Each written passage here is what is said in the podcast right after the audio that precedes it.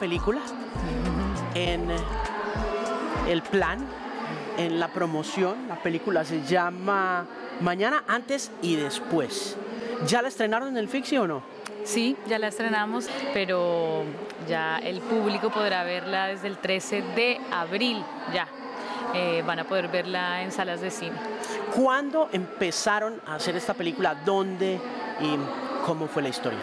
Es, una, es un proyecto bastante particular eh, porque me llegó este guion antes de la pandemia y me pareció absolutamente loco y absurdo eh, porque era un guion acerca de una pandemia que en ese momento me parecía la cosa más absurda y una mujer embarazada en un mundo que eh, había quedado sola en el mundo después de una pandemia y dije como mm, mm, mm". de repente llega esta pandemia y yo estoy embarazada y me vuelve a llegar el guion y yo dije o sea, le llegó dos veces el guion. Sí, me lo volvieron a mandar porque, claro, por la pandemia no lo habían podido rodar y cuando ya dijeron, bueno, ya la pandemia estaban empezando como a reactivarse las cosas, entonces me lo volvieron a mandar y yo dije, nunca había pensado en una pandemia hasta que vi ese guion y me pareció absurdo y de repente sí pasa y dije como, wow, lo volví a leer y siento que lo leí con otros ojos y dije como, esta es una película con un solo personaje, soy yo, con un perro y un peluche realmente no hay nada más, entonces era pues como un, el mayor reto que puede tener un actor creo es como cargarse una película en sus hombros 100% eh, y sobre todo estando tan embarazada como yo estaba. ¿Cuántos meses yo, yo, terminé siete cuando empezamos la película y terminé de ocho meses. Eh, y en la película, spoiler, eh, hay un parto y realmente mi partera estaba al lado porque era muy probable que en ese momento pasara, eh, que llegara a isla. No pasó, pero era una posibilidad. Óigame, el parto, usted lo mencionaba en Instagram y una de las cosas que más me conmueve también de seguirla en redes sociales es la cercanía con la que aborda sus redes sociales frente a su vida personal, que no deja de ser comprometedor y complejo en muchos sentidos, emocionales, personales, de pareja, me imagino yo, y ahora de mamá. Y mencionaba usted la dificultad del parto y cómo las cosas no salieron como usted esperaba. ¿Cómo esperaba usted que salieran las cosas en términos del parto? ¿Usted quería que el parto pasara en su casa? Sí. bueno, hablando del parto y de la maternidad, eh, efectivamente, digamos que por mi forma de ser y por también como por mi camino, mi sueño, mi idea, ¿no? Eh, era tener un parto en casa porque eh, vivimos en una isla aquí frente a Cartagena y, realmente me parecía que era el lugar donde iba a estar más cómoda eh, y pues hice, organicé todo y eh, lo hice como para que, para que eso fuera así, para que mi partera estuviera allá, estuviera una médica. ¿Hubo alguna motivación puntual? Usted dice, es mi forma de ser, es... Eh, un poco quién soy yo, esta intención, pero ¿hubo algún motivo puntual por el que usted decidiera Digamos que no uno puntual, pero sí una creencia más general en, que el sistema de salud eh, para las mujeres en particular en, en el momento del parto no es tan amigable. ¿sabes? No es amigable, no es respetuoso y pues en todo este discurso que tenemos, digamos, del, del parto respetuoso, eh, Sentía que además estábamos en medio de la pandemia, saliendo de la pandemia, las condiciones en los hospitales eran aún más inhumanas de, los que, de lo que suelen ser. Y yo no estaba dispuesta una, una, razón particular era yo no estaba dispuesta a, a, tener un parto sin la presencia de mi esposo. Juan Pedro. Eh, y el hospital nos está obligando a eso, ¿no? Es como si hay una cesárea, no puede entrar nadie. Y salen y te muestran al niño y, era como, no, no va a pasar, ¿sabes? No era una opción para mí. Entonces dije, lo tengo en casa sin problema, vivimos en una isla, pero tenemos una lancha, pero tenemos todo el plan, pero tal, y yo súper controladora y súper tal. Y al final, pues también la gran lección de, de la llegada de isla es que pues Sí, y sabía que, podía pasar, pero no deja de ser frustrante que las cosas no salgan como uno espera. Y estuve 56 horas de trabajo de parto en la isla, en medio de una tormenta, con la lancha afuera, y ya después de tres días sin comer, sin dormir, en, en este trance en el que uno entra ya, dije en un momento como, vamos para el hospital. Y llegué al hospital y quisieron hacerme una cesárea y dije, denme unas horas a ver si podemos hacer un parto natural. Yo estaba absolutamente agotada y después de dos horas dije como ya, rajen. y fue una cesárea. 56 horas, uff. Sí. Esos hijos de 56 horas terminan siendo muy especiales. Un parto. Está espectacular, Isla, además. ¿Cuántos años tiene ya? ¿Dos año años? Y medio. Año y medio. Sí. Ok. ¿Qué ha aprendido? ¿Qué he aprendido yo? Sí. No, todo. He aprendido la vida. He aprendido a, gestar un, un ser humano desde cero, que es creo que lo más maravilloso que he podido hacer en mi vida. Eh, creo que es el momento de mi vida en el que más útil me he sentido para la humanidad. Realmente es como un momento muy especial. Eh, pero también muy retador. He aprendido eh, a valorar a las madres, a mi madre, a las mujeres, eh, a respetar, digamos, las maternidades que hay, que existen, que son distintas. y, nada, he aprendido el, valor de la vida y de cuidarla, ¿no? O sea, es demasiado alucinante ver a mi hija cómo aprendió a respirar abrir los ojos, abrir sus manos, a caminar, a hablar, a ver colores, o sea, es como muy alucinante. A mí me asombra la conexión que tienen las mujeres entre madres e hijas, particularmente porque mi esposa tiene una conexión muy poderosa con, con mi hija y en la medida en que va avanzando el tiempo se fortalece muchísimo esa conexión y, a veces eh, siento que nuestro papel de padres es un poco pasivo frente a esa conexión tan grande que hay por cuestiones de género. ¿Sí es por eso Yo creo que sí hay, mm, es un poco odioso con, con la naturaleza porque al final, pues yo no hubiera podido hacer a mi hija sola, ¿sabes? O sea, es como yo siempre digo, pues el, el socio aquí, el 50% es él. Y si ves a Isla, además, es bastante parecida a su papá, más del 50% diría yo. Em, pero sí es verdad que en esta etapa, ¿no? En esta etapa tan inicial, pues literal, la teta, la conexión, o sea, como que hay una cosa muy, muy... em, eh, primal, ¿no? En eso, o sea, es como que realmente somos mamíferos, ¿no? Y ahí hay un mamífero que está muy relacionado con la mamá.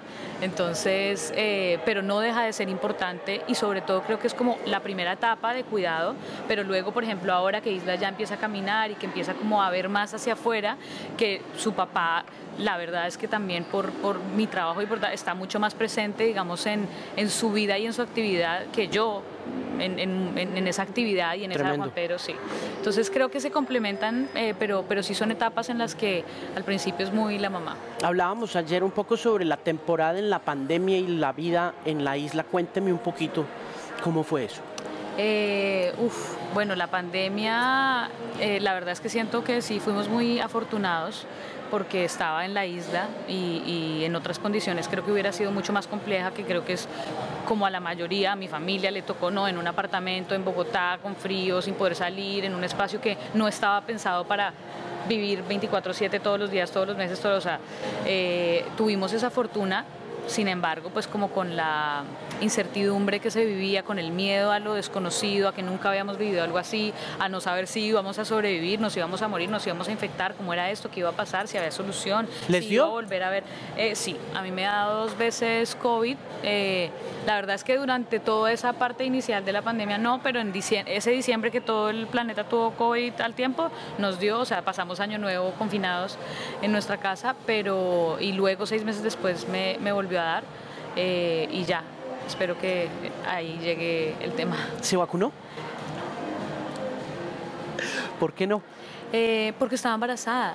Ok. Porque estaba embarazada y porque, a ver, eh, digamos que hay dos líneas en mi cabeza. Yo soy bastante racional por un lado y bastante hippie por el otro, entonces ahí estoy todo el día en esa negociación. conflicto. Sí, pero en mi parte igual racional era pues como muy matemática, o sea, era como, eh, esta vacuna es segura para mujeres embarazadas, y era como, eh, la vacuna se la inventaron hace dos meses, no hay posibilidad alguna de que exista un, un estudio en una mujer embarazada porque no han pasado ni siquiera nueve meses para saber que haya una mujer que se haya vacunado y no haya ningún efecto secundario en el bebé, ¿sabes?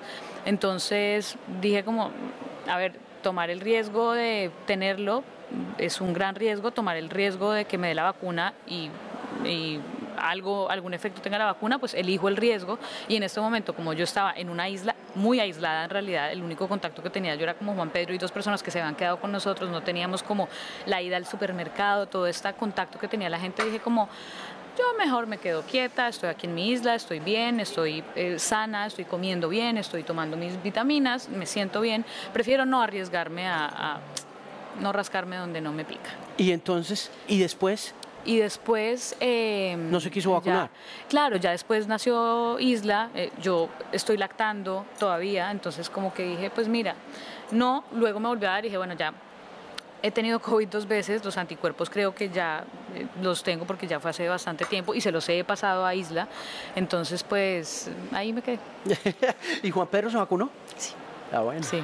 Ahí estamos, eh, eso somos, nosotros dos, eso somos, eh, somos bastante distintos en muchas cosas y por eso nos complementamos y claramente esa fue su decisión y dije como por favor, o sea, todo lo que a uno le parezca coherente con uno y tal, le dije pues ve y vacúnate y pues perfecto.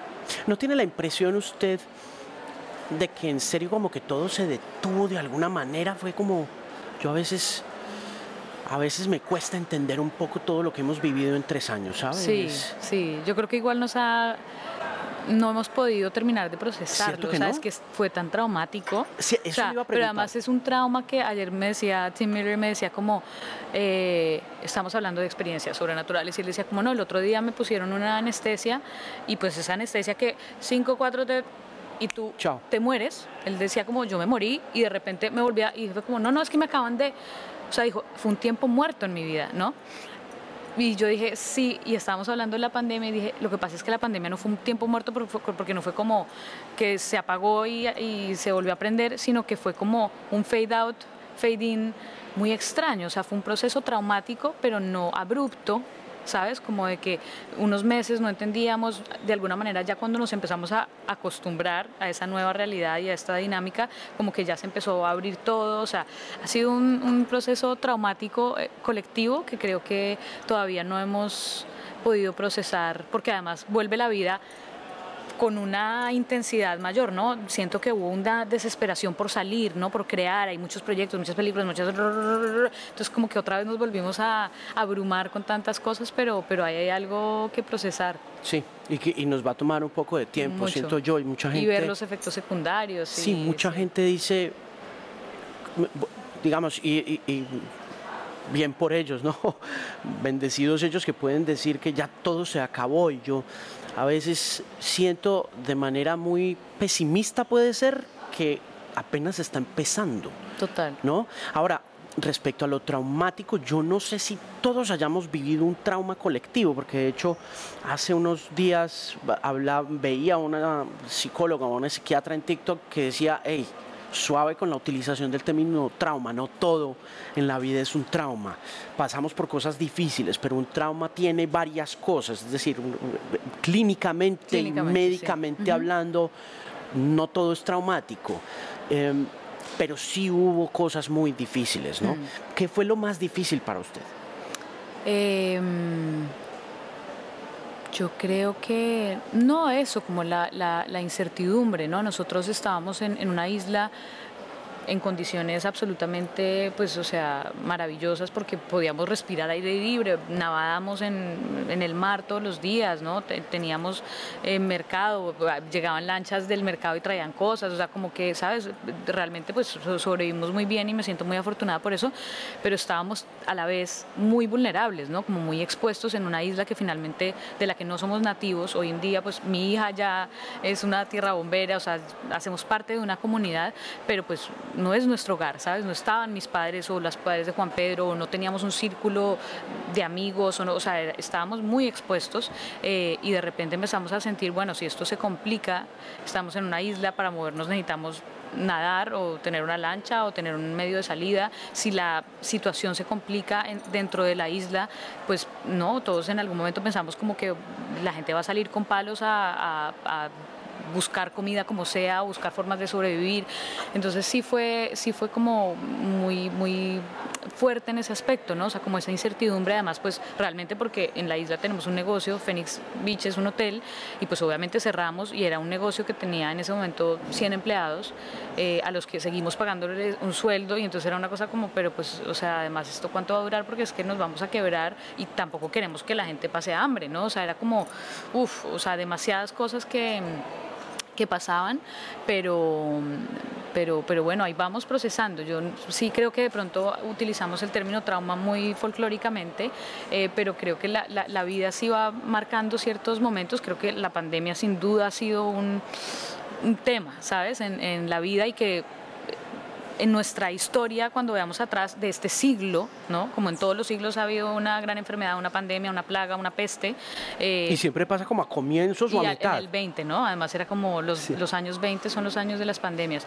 Em, pero creo que vamos a ver hacia atrás y vamos a decir, ustedes pueden creer que estuvimos un año y medio, no sé qué, nosotros estuvimos seis meses cerrados sin gente y no podíamos salir de la casa y nos forrábamos de plástico y nos poníamos tapabocas esta parata. O sea, creo que sí hay, sí hay algo ahí y hay unos efectos importantes, no sé si ya llamar traumáticos, pero, pero que marcan un antes y un después en, en nuestra historia. ¿Cuánto dura la peli? La peli 118 minutos. ¿Cómo hace para filmar una película una sola persona y un perro? es, es, el gran reto de esta película y es parte de lo que tú dices, digamos que la pandemia eh, nos hace como bueno, una no, eran dos, porque eh, estaba Isla y, que usted estaba, eh, como hicimos, Dios, con el apoyo de Juan Pedro, digamos que ahí, ah, cuando hablabas de la maternidad, decías como, y hay que, cómo pegamos los padres y es una cosa ahí como con la mamá, sí, y lo pienso ahora y digo, ¿sabes también cuál es el, papá, el papel de los padres? Es el soporte y el acoger a la mamá, ¿sabes? Porque sí es verdad que la relación con el bebé en ese momento es como tan primal y tan em, fuerte con la mamá, la mamá necesita contención, o sea, el, nivel de agotamiento eh, de, pues que yo tenía ya con siete meses de embarazo haciendo una película, rodando igual 12 horas al día, eh, fuera de Bogotá, unos traslados muy largos, eh, la película se portó increíble, nunca me he sentido tan consentida y tan cuidada por un equipo, pero tenía siete meses de embarazo y estaba rodando una película en la que yo estaba en todas las escenas eh, y con una carga emocional muy fuerte y si no hubiera sido por ese papel del padre eh, cuidando a su mujer y a su hija, creo que no lo hubiera logrado. Entonces ese apoyo fue eh, fundamental pero lo que dices de la pandemia es que la película cuando plantea una pandemia precisamente plantea que no es algo como yo lo veía tan absurdo antes de, sino que es que es latente y es producto de la relación eh, un poco equivocada que estamos teniendo con el planeta y con el mundo. No es una película que tenga una intención ambientalista no o tiene mensaje eh, como tal directo. Sí, no es como, pero, pero sí creo que hay ahí algo que al final de la película decimos como, hey, hay que replantearnos nuestra relación con el mundo eh, para que eso no siga pasando, porque efectivamente está comprobado, o sea, la pandemia es resultado de una relación equivocada del hombre con los animales, con la medicina, con la salud ¿no? Con el planeta, entonces con el equilibrio al final. Entonces eh, sí creo que estamos ahí como, no estamos tan del otro lado, sino ojalá estuviéramos más conscientes de que está a la vuelta de la esquina. Sí, siempre, siempre estamos ahí como mirando cómo van a cómo vamos a evolucionar, cómo vamos a crecer con el planeta, si vamos a lograr estar aquí. De hecho, me causa curiosidad también que brinque usted hacia esta película y esta narrativa también postapocalíptica viniendo de Terminator Dark Fate y de la historia que trae la saga de Terminator porque está muy vinculada de todas maneras a la deshumanización. Eh, si bien no se habla tanto de ese tema natural, sí se habla de la extinción de la humanidad.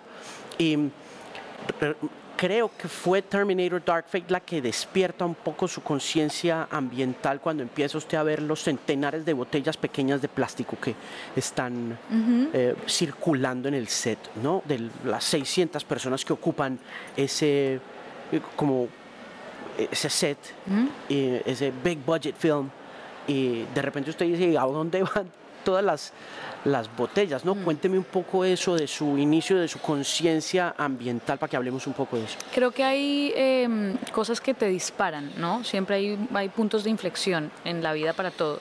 Digamos que ese fue un punto mm, no siendo algo nuevo, o sea, siento que de alguna manera yo empiezo a ver para atrás y digo como mis papás me llevaban a la plaza de mercado de Bogotá, ¿me entiendes? O sea, claro, igual iban al supermercado a hacer, ah, pero eso empieza a crear una relación desde muy chiquita distinto con, con, la naturaleza. O sea, yo iba al mercado y veía básicamente a los campesinos bajando sus bultos de papa y, y, había una relación distinta con las cosas. O sea, en mi casa siempre pues el tema como de no desperdiciar la comida, de ser consciente del agua, de tal, tal, siempre he estado sin que mis papás sean WWF, ¿me entiendes? Era como una cosa muy natural, digamos que venía en ellos.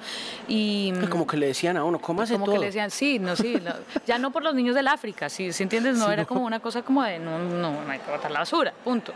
Eh, entonces creo que esa conciencia igual viene desde mi familia desde antes y ya yo vengo como encaminada en eso, ¿no?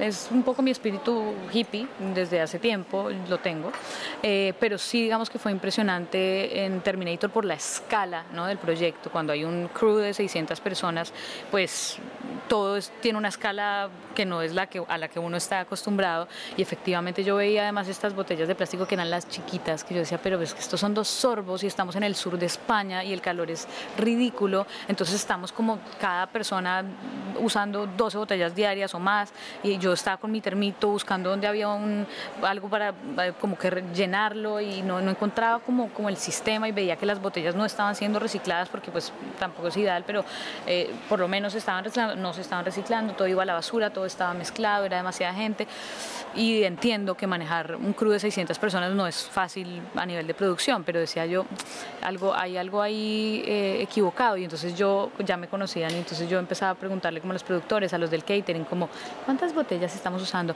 Eh, ellos ya me conocían y no me respondían. Y al final del rodaje, eh, uno de los del catering me dice como, ok, te voy a contar. Em, usamos aproximadamente 1.200 botellas eh, de agua plásticas al día. Em, yo casi todas las semanas fueron de seis días a la semana, pero calculo por hacer algo más conservadora que fueran cinco días durante seis meses, fueron más de 144 mil botellas. ¿Y por qué no la reciclaron?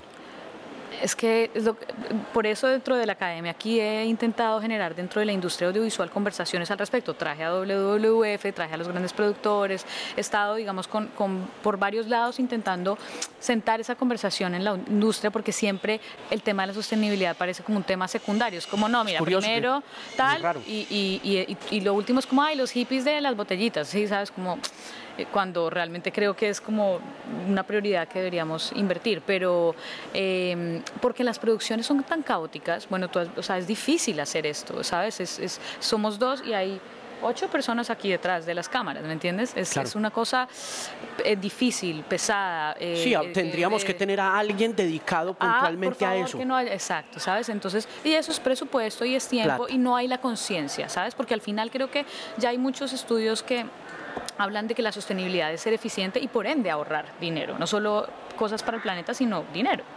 Eh, pero todavía esa es, como te digo, esa prioridad no está eh, así. Entonces, nada, cuando dije como, a ver, mis últimos seis meses de mi vida le costaron al planeta 144 mil botellas que se fueron a un relleno sanitario no sé si tiene sentido esto, ¿sabes? O sea, como de, no me siento orgullosa de eso, ¿sabes? Creo que si de alguna manera, y dije como, si yo llego a tener cierto y cierta influencia y cierto impacto en mi trabajo, ¿sabes? Y cierto poder también. Eh, en mis contratos dije como, eso sería lo único que exigiría, ¿sabes? Como no quiero plástico en el set, no quiero que mi trabajo, y el plástico es el, la, punta del iceberg, ¿no? O sea, el, plástico no es como que yo esté en contra de los plásticos, porque el plástico es un material maravilloso.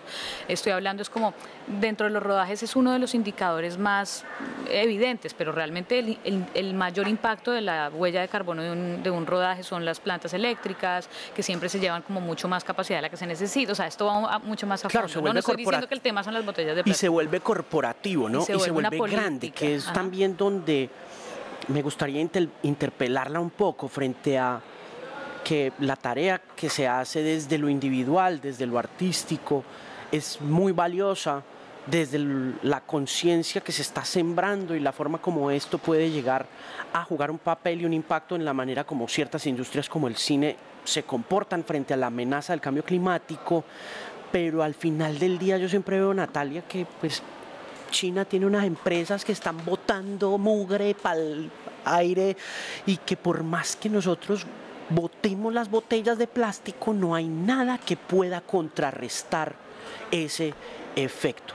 ¿Vale la pena o no? Ahí vienen mis dos respuestas, la hippie y la controladora. La hippie dice, todo cuenta. Ok. Todo suma.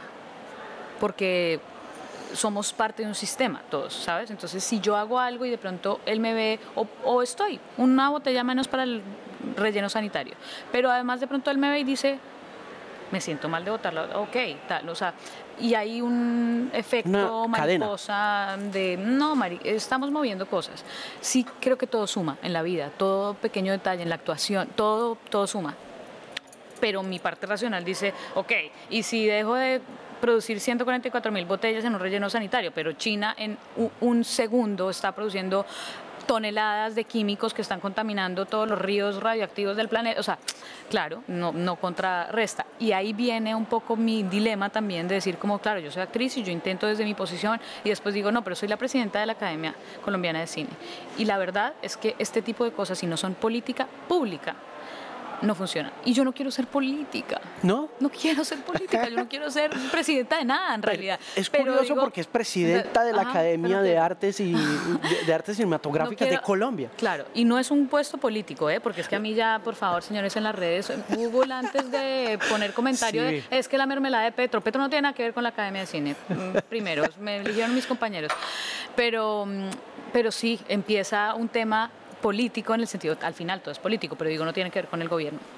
Un tema de, bueno, si tú quieres realmente generar un impacto, eh, tienes que ir más allá de lo individual y hay que pensar en lo colectivo. Y cuando piensas en lo colectivo, empieza el tema de la política. Y es como pensar en grandes decisiones, en grandes eh, eh, planes.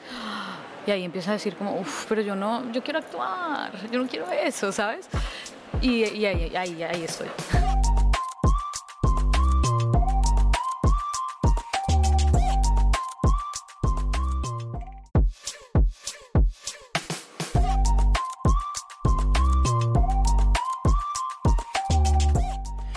Funcionó la presidencia de la Academia de Artes y Ciencias Cinematográficas? Eh, somos una, una convocatoria? Somos una organización del sector eh, y digamos que si había eh, preocupación dentro del sector como de, bueno, ¿qué va a pasar con la Academia? Ya se va este presidente, pues que Juan Ángel llevaba creo que dos periodos, ¿qué vamos a hacer? Hay una generación nueva, queremos vocería, pero pues nadie quiere entrarle, ¿no? Y yo no, yo pues, los apoyo, voy a las, todas las asambleas, ahí estoy, pero pues no, no puedo sí, pero pues no, no, no hay gente que se esté lanzando, pero tal, pero... Mm, y yo ahí dándole, dije, es que yo no sé si puedo con un cargo más en mi vida, no puedo más, tengo un bebé, tengo un trabajo, tengo una carrera, tengo una familia, tengo un hotel, o sea, no sé si puedo con una cosa más y después dije como, bueno, hay momentos de la vida, ¿sabes? Y creo que estoy en un momento en el que tengo una posición y una voz que puedo utilizar que de pronto en 15 años no la tenga y hace 15 años no la tenía sin duda. Eh, y, y, Felipe Aljure lo define bien, es como, también uno escoge varios servicios militares, varias militancias en su vida y varias luchas y dije como, quiero este servicio militar, es duro, pero también es algo que me apasiona, ¿no? O sea, es como, si realmente quiero generar un impacto, este es el momento y esa es la posición. Eh, entonces, pues dije como, bueno, nada, me, me, lanzo pues con un grupo, realmente pues como que hicimos un, grupo de eh, Diego, semi vicepresidente, Andrés Buitrago, que ya tenían experiencia en la academia, dale, yo soy la cabeza y sé que puedo gestar cosas y empujar cosas para que pasen. Y me embalé, y aquí estoy. Mire, em, ¿cuánto va a estar ahí? ¿Dos años, cierto? ¿Qué le toca hacer? ¿Por dónde arranca? Eh, nada y todo. No tengo un puesto, no tengo un sueldo, no tengo un eh, horario laboral, ¿sabes? O sea, es un puesto pues ad honorem y pues como que tiene mucho de ancho y de alto, pero por ejemplo aquí pues en el festival es eso, es como pensar, proponer, gestionar y volver real eh, políticas, programas, iniciativas que vayan más allá de la retórica para que haya tres cosas fundamentales, ¿no? Como eh, unión, o sea, representar el gremio, sabes que haya una unión dentro de eh, las personas que hacen audiovisual en el país. ¿Están sindicados? Eh, no, no es, una, no es un sindicato. no es un sindicato. Hay un sindicato de actores, hay, hay, varios, digamos, sindicatos, pero no, esto es como una organización que reúne y representa el audiovisual. Esta, esta es, o sea, si alguien viene de las academias de afuera, que eso es lo que al final se resume todo, es como somos la entidad oficial en Colombia que representa a todas las personas que nos, dedicamos a, las artes y ciencias cinematográficas. Entonces somos como el canal oficial para que eh, los Goya o los Óscares o los Platino o las entidades internacionales digan, bueno, necesitamos en Colombia tal cosa ahí está la academia, como representando y uniendo al sector. Segundo, la formación, o sea, em, la idea de la academia, y por eso viene la, palabra academia que se confunde un poco con que me dicen, ¿cuándo empiezan los cursos? La institución, cuando, no, pues no es, una, no es una universidad ni una institución educativa realmente, pero la, academia, la, la intención es formar, ¿no? público audiovisual audiencia y gente que trabaje en, el audiovisual, fomentar, digamos, la alfabetización audiovisual en el país, ah, digamos, a, través de diferentes programas, sí. Y tercero, que realmente yo lo, lo, llamo la conexión con la audiencia y es lo que pasa en el cine colombiano, que en realidad es bastante triste porque tenemos una industria cinematográfica que va en unos pasos agigantados con grandes premios internacionales, festivales, recorridos, voces, autores súper interesantes, pero no tenemos una audiencia que nos vea en Colombia. ¿Por qué no? Entonces ahí empieza mi tarea. ¿Por qué no? Mm, ¿qué, hay que hacer? Porque el público colombiano no dice, nos vamos a ver una película colombiana que, uff, qué hueso, no, pero es que esas películas, esas películas están en este momento divididas.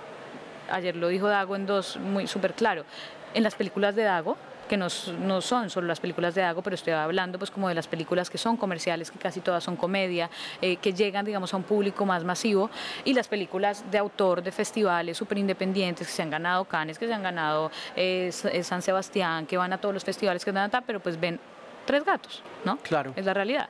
Entonces, pero no tiene más que ver eso un poco con contenido que con audiencias.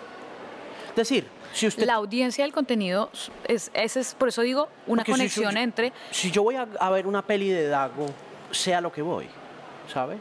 Si voy a ver, una la película de Laura Mora, sabes a lo que vas. Sí, claro. Si voy a ver a Pichat Pong, esa, vas a, ver, lo que voy. Vas a lo que vas. Pero tienes que saber un poco, ¿no? Como que tienes que entender la naturaleza un, y hay un mundo de grises entre el blanco y el negro. Hay un, una gran audiencia porque igual a las películas comerciales, digamos, de Dago, va mucha gente, pero hay un cerro de millones de colombianos en el medio que de pronto no quieren ir a ver ni la película de Dago ni la película de Laura Mora y quieren ver una película de acción. Entonces van a ver Hollywood porque primero es lo que los exhibidores, digamos, tienen como prioridad, lo que suele ser más rentable, lo que... Y entonces digo yo, mmm, ahí hay un espacio en el que no estamos explorando, ¿sabes? Tanto los realizadores, los creativos, los guionistas, los actores de, oye, ¿por qué no hay películas de acción colombianas? Ah, porque no tenemos plata. No, tampoco es que una película de Dago, de Laura Mora sean baratas, ¿no? O sea, Pájaros de Verano creo que fue la, ha sido o era la película más cara y estamos hablando de millón y medio de dólares. No es tampoco poca plata en este país para hacer una película, ¿sabes? Entonces, eh, ah, ah, es que hay que, tenemos que conectarnos más con el público, qué quiere el público y no necesariamente responder a qué quiere el público, pero generar un diálogo. Ah, ¿ustedes qué quieren ver? Ah, ¿tú quieres que te cuente eso? No sabía. Ven, exploremos otros géneros, terror, ¿por qué no hay películas de terror en Colombia? No entiendo por qué ¿Por qué no hay, películas de género en Colombia? cuando, ah, cuando con todo el terror que tenemos, ¿sabes? Sí. Eh, entonces, hay que, eh, a eso voy, ¿no? esa es mi tarea, pensar y decir como, ah, bueno, mira, ahorita estaba con Netflix. Netflix, necesito que me patrocines un estudio de eh, eso, por ejemplo, ¿no? De como de, audiencias, de segmentación de audiencias. O Netflix, necesito que me patrocines un, no Netflix o cualquiera, estoy diciendo pro imágenes, hagamos un, hagamos un directorio del audiovisual colombiano, directorio donde estemos todas las personas que nos dedicamos a la necesitamos datos, necesitamos universidad, ayúdame a hacer un estudio de cuántas mujeres somos en la industria, porque yo sí tengo datos de que en la academia solo somos mujeres un tercio de la academia, pero yo creo que en la industria somos mayoritariamente mujeres, maquilladoras, eh, arte, vestuario, pero en cargos directivos, que son los que se acogen a la academia, solo un 30%. Pero necesito que alguna universidad me haga un estudio para saber ¿Por qué hay esa brecha? Porque las mujeres estamos en el medio, pero no estamos en cargos directivos o de toma de decisiones, ¿no? O sea, ese, ese, es mi trabajo todo el día, pensar y gestionar y inventármelo porque no hay un manual, ¿no? Entonces es como a qué, a qué institución acudo, a qué tal voy, cómo lo gestiono porque no tenemos pues como un ingreso económico tal, entonces es como buscar aliados. Y, y ese, y en esa conexión con, los, con el público llega lo último que la gente cree que es lo primero y lo más importante y es lo más superficial, pero también es muy importante, son los premios Macondo. La academia de cada país elabora los premios nacionales al cine. Nosotros tenemos los premios Macondo hace 10 años eh, y, y realmente los premios Macondo dicen, ah, eso es una alfombra roja de gente, el glamour, ¿no? Pero el glamour, ahora que estuve en los Goya, tiene un impacto en el inconsciente colectivo muy importante, ¿no? Las alfombras, lo que vemos en la televisión, ¿no? Esta cosa que, que parece muy superficial, pero que llega muy profundo. Porque finalmente es la romantización y del, porque llega, dice, del, cine, del espectáculo también. Exacto, y que llega a la cultura popular, ¿sabes? Se apropia la cultura popular de decir, ese es mi cine, ese esos son mis actores, esas son mis historias, eso es lo que estoy viendo. En España es muy bonito ver cómo, decía yo, empezaba a tomar fotos en, eh, en Barajas, en el aeropuerto, en Atocha, en la terminal, durante los premios Goya, ponen unos grandes premios Goya y la gente tomándose foto súper orgullosa de, lo que pasa. O sea, en, España mencionar los premios Goya hay una cosa como de orgullo, ¿no? Mi, cine, la película. Fui a ver la película que ganó los Goya. Ay, yo vi esa película. Ay, ese actor se ganó un Goya. Hay una cosa bonita de apropiación de su, de, su arte, de su cine, ¿no?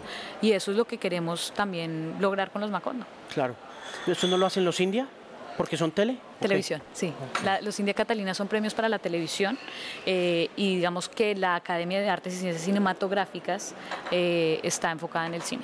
Como presidenta de la Academia, ¿cómo ve la relación que tienen ahora que mencionaba Netflix, esos servicios de streaming con el avance del oficio, del arte y el ejercicio de hacer cine en Colombia y en el presente? Hace le pregunto porque hace tres o cuatro años eran como el boogeyman, ¿no? Eran como el coco de, del cine y uno veía a Martin Scorsese diciendo que no, que el streaming, que no, que y, los, los grandes directores como en contra de ese tema hasta que finalmente vimos a Scorsese haciendo The, Irishman, y como que dijimos, ok, al fin qué. ¿Cómo siente usted que va a pasar eso? ¿Qué va a suceder con eso? Estamos en un punto de inflexión y por eso creo que, digamos que es muy eh, relevante lo que está pasando en la academia. O sea, es como soy la presidenta más joven de la, de la historia de la academia, que no es una historia tan larga como la de España o México, pero, pero ahí hay algo. Yo represento algo y represento una generación que no sabe realmente cuáles son las bases del futuro, pero que sabemos que hay un cambio, ¿no? Sabemos que hay un nuevo lenguaje, sabemos que hay nuevos jugadores, nuevas reglas y que hay que adaptarse, ¿sabes? Hay que ir con cuidado, hay que empezar a, generar cuidado al respecto, ¿no? Es como, sí, esto también tiene unas cosas chéveres y no tan chéveres y cómo vamos a abordarlas y cómo vamos a discutirlas y cómo lo vamos a plantear, pero es inevitable, ¿no? La pandemia además reforzó este tema del contenido en casa. Pues oye, qué rico es estar en casa y ver Netflix y no tener que salir, coger el carro, las crispetas, el y no te gustó la película además. En cambio en casa, bye, next, ¿sabes? Claro. Tienen cosas maravillosas y, y es inevitable. Y la, y la línea que antes era como el mundo del cine y la televisión, que era como, ay, tú eres de cine, tú eres de televisión, ¿no? Si tú, eres, si tú eres una actriz de televisión no podías hacer cine, y si tú eres una actriz de Caracol no podías estar en RCN, ¿no? Y esto empieza todo como a decirme, espérate, espérate que es que esto está cambiando y ahora hay otros jugadores y, es, y esta línea se vuelve a ser tan delgadita que en este momento el cine y la televisión están bastante cerca, ¿no? a, través de las plataformas, porque realmente hoy en día los equipos de cine están haciendo series para estos servicios que al final se ven en una televisión, ¿no? Y la televisión está elevando sus valores de producción para hacer no 120 capítulos de una novela, sino de pronto 60 y hacerlos con una mejor calidad y con una factura más bonita, más parecida a la, del cine. Entonces los equipos, los crews ya están mezclados. La gente que hace cine y televisión ya no toda, pero se comparte, ¿no? En teoría. Entonces, sí, esa línea está, eh, está delgada, pero hay ciertos valores mm, románticos en el cine, ¿no? Como el que sea una o dos cámaras y no 14, eh, eh, que no se hagan 14 escenas en el día, sino una o dos, ¿no? Que, le hace conservar cierta mm, eh, ritual ¿no? al, cine y que lo diferencia de la televisión. Claro, le da ritualidad y le da y le da ese, ese valor artístico también, ¿no? Em, mire, ¿cómo aguanta redes sociales? Tengo mi relación hippie controladora con ella, o sea, tengo, llevo, la verdad es que a raíz de todas estas ocupaciones en las que me metí, llevo bastantes meses como súper desconectada y ya me entregué, me entregué al decir como abandoné el afán de, no, porque realmente las redes pueden generar eso, ¿no? Una necesidad de, es que me toca, ¿a, quién me toca? ¿Sabes? La verdad es que uno mañana se muere y todo el mundo decirá, ay, Natalia, era súper chévere, la presidenta de la academia, y pasado mañana se muere otro. ¿Sabes? Eh, entonces hay una cosa que yo todo el tiempo digo como, ¿y qué pasa si no publico algo en un mes? Alguien le va a importar, o sea, alguien va a decir, de pronto un amigo me dice, oye, ¿estás bien? Sí, sí, obvio, estoy acá bien, estoy ocupada, tengo una hija, tengo tres trabajos, ¿no? Pero no pasa nada y estoy como entregada que ya, la verdad, el mail, dejé de revisar mi mail hace ya mucho tiempo porque no podía. Dije como, me avisan, me llaman si es importante, me buscan porque no puedo. Puse como estado de WhatsApp, se lo recomiendo. No contesto inmediatamente. No, esto no es inmediato, no todo tiene que ser insta instantáneo, no, no puedo, no doy. Em, entonces, claro, hay momentos en los que estás promocionando una película, oye, tienes que estar, necesitas mm, estar presente, que la gente se entere, que la gente se conecte, ta, ta, ta, y, y hay algo ahí real, ¿no? En medio de ese mundo, sí, hay, no sé, un millón seiscientos mil personas que, no son un millón seiscientos, serán un millón seiscientos el número, pero hay mil personas dentro de ese millón que, que quiere saber de ti, que le interesa tu trabajo, que valora lo que haces, que es súper bonito cuando alguien se toma el tiempo de acercarse o de poner un comentario de, oye, gracias por decir esto porque como mamá no sentía que nadie hablara de lo duro que es la maternidad.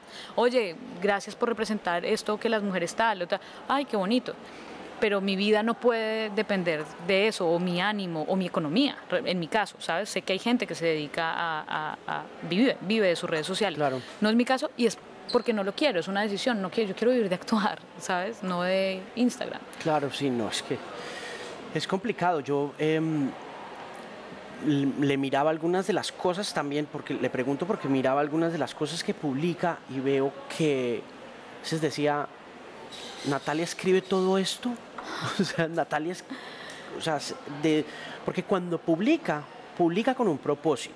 Claro, es que ese es el tema. Entonces uno dice, uy, ¿a qué hora tiene esta mujer tiempo de sentarse a redactar? Es porque siempre cuenta una historia, hmm. ¿no? Y decía yo, uh, y viendo los comments y la cantidad de hate que pues nos tocan a todos los que estamos al frente de una cámara, de un micrófono pero me sentaba a ver los comments y decía, uff, ¿será que tiene un social media manager que le lidie con pues, eso? Porque sería como lo más Sería chévere si fuera un canal de comunicación unidireccional, ¿sabes? Como de que eso pasa, ¿no? La gente tiene una web y pone ahí como mi próxima película o mi tal, no sé qué. Pero en realidad lo que tú dices es un tema, en mi caso, en mi caso, muy personal, ¿sabes? O sea, es como que para mí las redes es pues como, no sé, compartir lo que para mí es relevante e importante. Entonces, sí, efectivamente yo además no soy tan rápida para escribir y tal. Entonces, como que me tomo, corrijo mucho. Entonces, sí, la verdad es que para mí hacer una publicación no es como send, sino que, ¿qué voy a decir? ¿Por qué? me, me, me demora.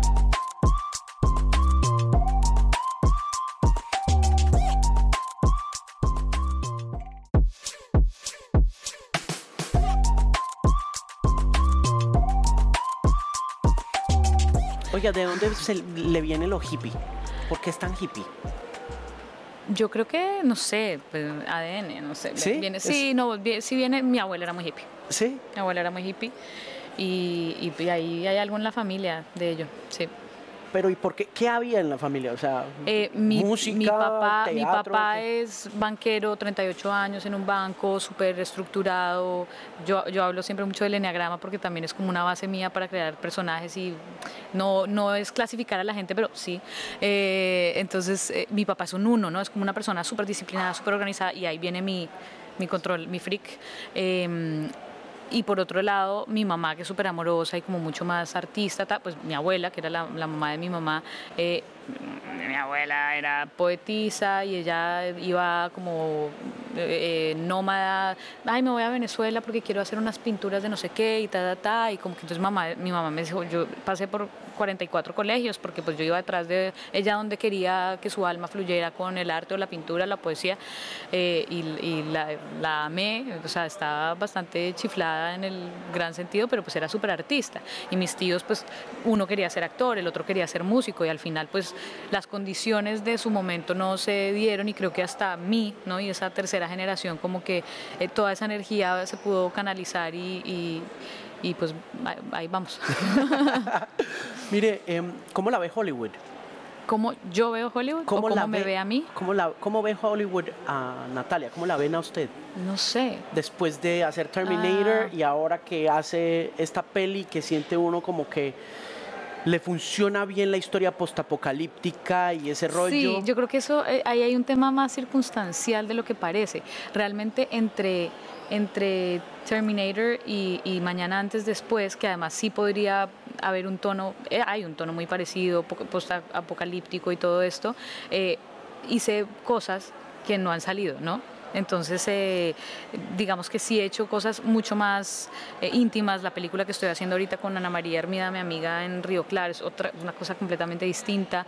Eh, se juntan estas dos cosas como paralelas y hacia Hollywood porque son, digamos, producciones extranjeras, pero, pero realmente hay dos Hollywood también el hippie y el controlador en el mundo. Entonces hay un Hollywood en el que yo voy a Fox Searchlight y son como, wow, pájaros de verano, Ciro Guerra, Cristina, wow, el de Canes. Y hay otro Hollywood que es como, wow, Terminator. Entonces igual, en mi carrera también hay, hay esas dos eh, facetas y seguramente una parte de Hollywood me da más como upcoming Latina actress, ¿sí? Eh, de action movies y, y otra que sea un poco, la verdad, creo yo, más fiel a lo que yo quiero. Es como, yo no quiero ser una estrella de acción, ¿sabes? Yo no, no es el tipo de películas que voy a ver. Entonces, pues si no las veo, ¿por qué las voy a hacer? Eh, pero, pero ahí estamos, estamos en ese... Igual es que no, digamos que otra de las cosas para ir cerrando es que no es exclusiva de Hollywood, es muy global. Usted puede estar en España, puede estar en Colombia, puede estar en Estados Unidos, puede estar en Chile, puede estar filmando en cualquier parte del mundo, porque su cultura cinematográfica le permite también abarcar todo ese montón de mundos y eso también es interesante, aunque tiene su downside, su lado flaco que puede ser no estar metida en Hollywood porque finalmente siento yo que Hollywood le pide a uno como muchas de estas industrias creativas zambullirse ahí o no estar. Sí. sí, y ha sido un poco eh, mi decisión. A mí Los Ángeles me genera una relación compleja, tengo muchos amigos, California es un estado maravilloso, me siento muy cómoda en muchas cosas, pero, pero hay otras cosas que me conflictúan mucho y digo como, uff, yo quiero empezar esta vida ¿no? de, en la que siento que hay muchos vacíos a muchos niveles y digo como, no, sabes, yo estoy, mis raíces están en Colombia, creo que esta es mi base eh, y me gusta y nos dan la posibilidad hoy en día de moverme mucho. Quiero estar mucho en España porque mi esposo es español, quiero ir a Los Ángeles, vuelvo cada tanto, tengo reuniones, quiero hacer proyectos, eh, pues hago proyectos, digamos, con, con películas norteamericanas, pero, pero tengo una raíz muy fuerte en Latinoamérica y en cosas que en Cucunua o en Shanghái me resuenan y quiero hacer. Claro. Em, ¿Cómo ve al gobierno seis meses después? Uf, la verdad es que he estado bastante, yo he sido bastante cauta con el tema porque lo dije desde un principio. Eh, ninguno de los candidatos, pero pues esto, esto, no es un concurso de belleza, ¿no? Realmente no sentía que, me parecía muy triste el panorama de entrada de los candidatos que había, era como, de verdad, estamos en esta. Estas son las opciones, mm, no me parece que sería ideal. Eh, y en algún momento, cuando estábamos en esa final entre Rodolfo Hernández y Petro, dije, no hay que ser petrista para votar por Petro, porque es que está peluda la cosa. Y realmente pues he estado tres meses en España rodando con tres proyectos sin dormir. Entonces no he estado muy pendiente. Oigo todo el tiempo intento estar Twitter te da una idea bastante distorsionada pero una idea de, de lo que es. Y, siento que, que, es difícil, ¿sabes? Que, que es que hay que mediar entre buenas ideas, porque creo que Petro, la verdad, ha tenido grandes ideas. ¿Y Francia? Y una gestión. ¿Cómo la ve? A Francia la adoro. Me parece, la conocí y me parece una mujer tan la vicepresidenta, la vicepresidenta eh, tan, tan importante que esté ahí, tan importante para este país, sabes que una mujer negra que viene del Tambo Cauca eh, sea la vicepresidenta, no porque sea cualquiera, ay, que una, una señora afrodescendiente que esté del campo que quiera ser, no, una mujer que se lo ha trabajado a pulso, que ha tenido una voz, una entereza, una fortaleza, mm, que esté ahí es muy importante para nuestro país. Que no nos guste, no, la verdad es que no, hay algo en Petro que no me gusta, no me gusta el tono, no me gusta cómo sacó a la ministra de Cultura, buena o mala, no, no me gustaría enterarme que me echaron de un puesto por Twitter punto, humanidad, ¿sabes? No me gustan muchas cosas, no sé ahora con todo lo de su familia, sus hijos, corrupción siento que hay en todas partes, o sea, horrible. Em, pero, pero, pero siento que lo que sí es sano para el país es que haya alternancia de poder, porque es que llevamos en la derecha mucho tiempo, muy fuerte, ¿sabes? Entonces, sano, ¿saben qué es sano? Cambiemos. Y como en España, eh, España es un, es un buen termómetro eh, como de alternancia. Mira, si este año vienen los socialistas y yo estuve este año, entonces, claro, tenemos ayuda del gobierno, hay con mucho, muchas cosas sociales, educativas, nada, nada, y el, próximo año vendrá el otro partido, entonces va a ser mucho más fuerte y va a ser un poco más económico y va a ser más fuerte para ta, alternancia. El cambio es bueno, el cambio es bueno, eso sí. Eh, lo único que rescato de todo esto es que el cambio es bueno para todos los lados. Pues mucha suerte con todo el tema de la presidencia. Gracias. Me alegra muchísimo. Mucha suerte con todo. Abrazos para Juan Pedro, para Isla y gracias por estar en el podcast. Gracias a ti por este espacio y a todos. Vayan a ver mañana, antes, después, a ver este camellito hecho con amor. Gracias. Gracias chicos.